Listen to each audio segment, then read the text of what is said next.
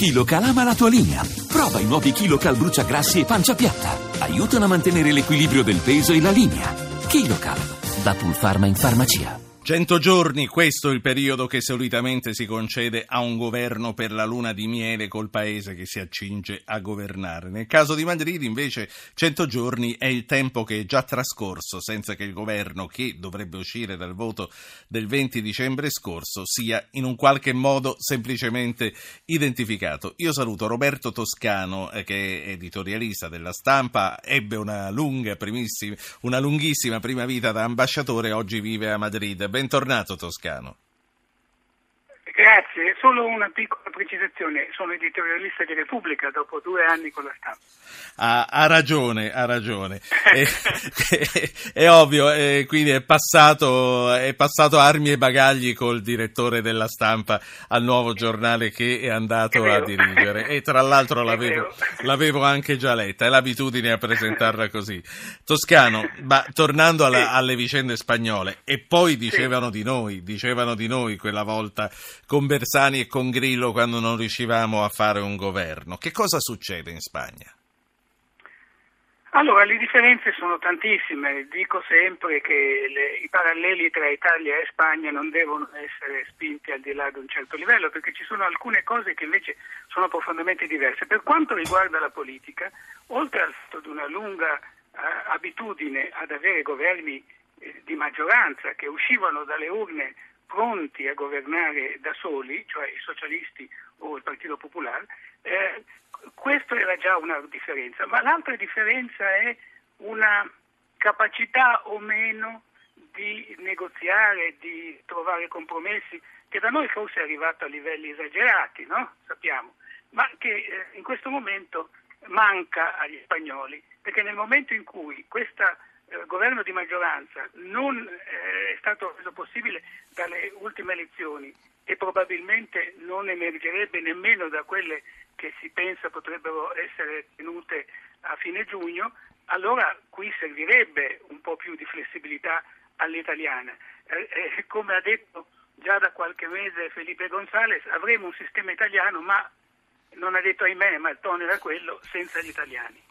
Ah, senta, ma gli spagnoli come vivono tutto questo? Come, eh, come commentano questi tre mesi di eh, incontri che vanno a vuoto? Tra l'altro eh, io volevo introdurla con eh, i titoli del telegiornale spagnolo, li, li manderò fra un po', li abbiamo registrati oggi e dicono, hanno dato come notizia il fatto che oggi non ci sia nessun incontro eh, e nessun tavolo di negoziati, quindi insomma, come, come vive la popolazione spagnola?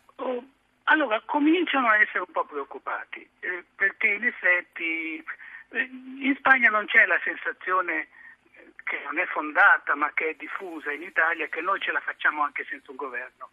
Lì, dato che lo Stato esiste e che ha certe funzioni fondamentali, come dappertutto, come anche da noi, gli spagnoli lo danno per scontato. Quindi non avere governo per loro è qualcosa che chiamiamo, diciamo, li turba abbastanza.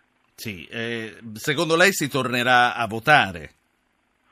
A questo punto sembra quasi inevitabile, però, però sembra difficile vedere che queste elezioni possano poi risolvere il problema. Qual è il problema fondamentale? Direi che eh, i due partiti principali sono in crisi, si fa la somma del voto che ottenevano eh, periodicamente eh, eh insieme avevano come livelli di so, 70-75%, adesso invece fanno poco più del, del 50% messi insieme. Quindi ci sarebbe certo la possibilità di una grande coalizione, ma eh, questa grande coalizione è resa impossibile soprattutto dalla presenza al vertice del Partito Popolare di Rajoy, che diciamo è esattamente il prototipo della non flessibilità e questo lo ammettono anche molti dei suoi, eh, di quelli che votano per il Partito Popolare. Però sembra difficile immaginare che possa essere sostituito in effetti.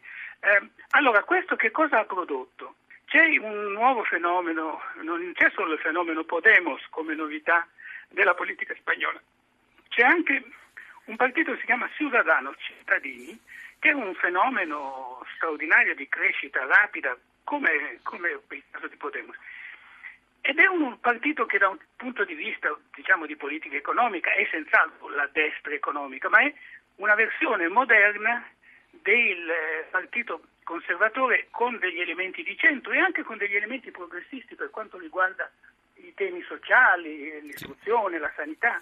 Quindi è qualcosa che ad esempio in Italia non credo potrebbe trovare un equivalente.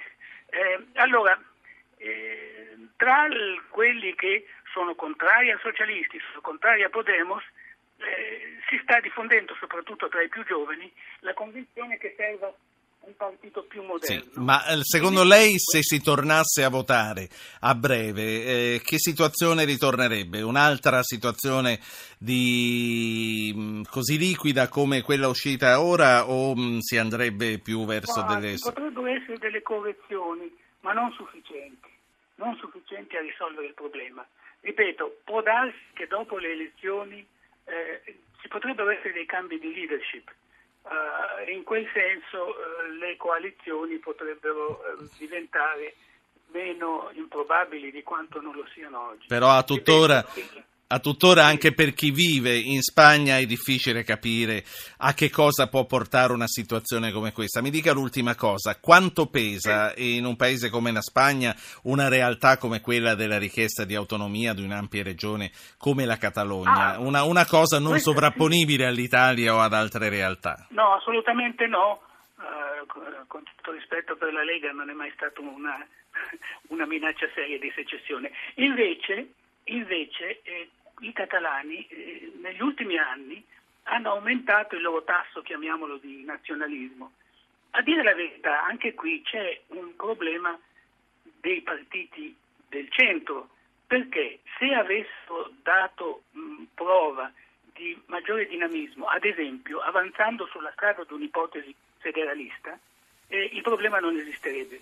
Ci sono dei sondaggi che dicono che se il referendum, un ipotetico referendum, non fosse indipendenza o stiamo come oggi, ma indipendenza, restiamo come oggi o federalismo, vincerebbe il federalismo, sì. ma nessuno lo sta proponendo.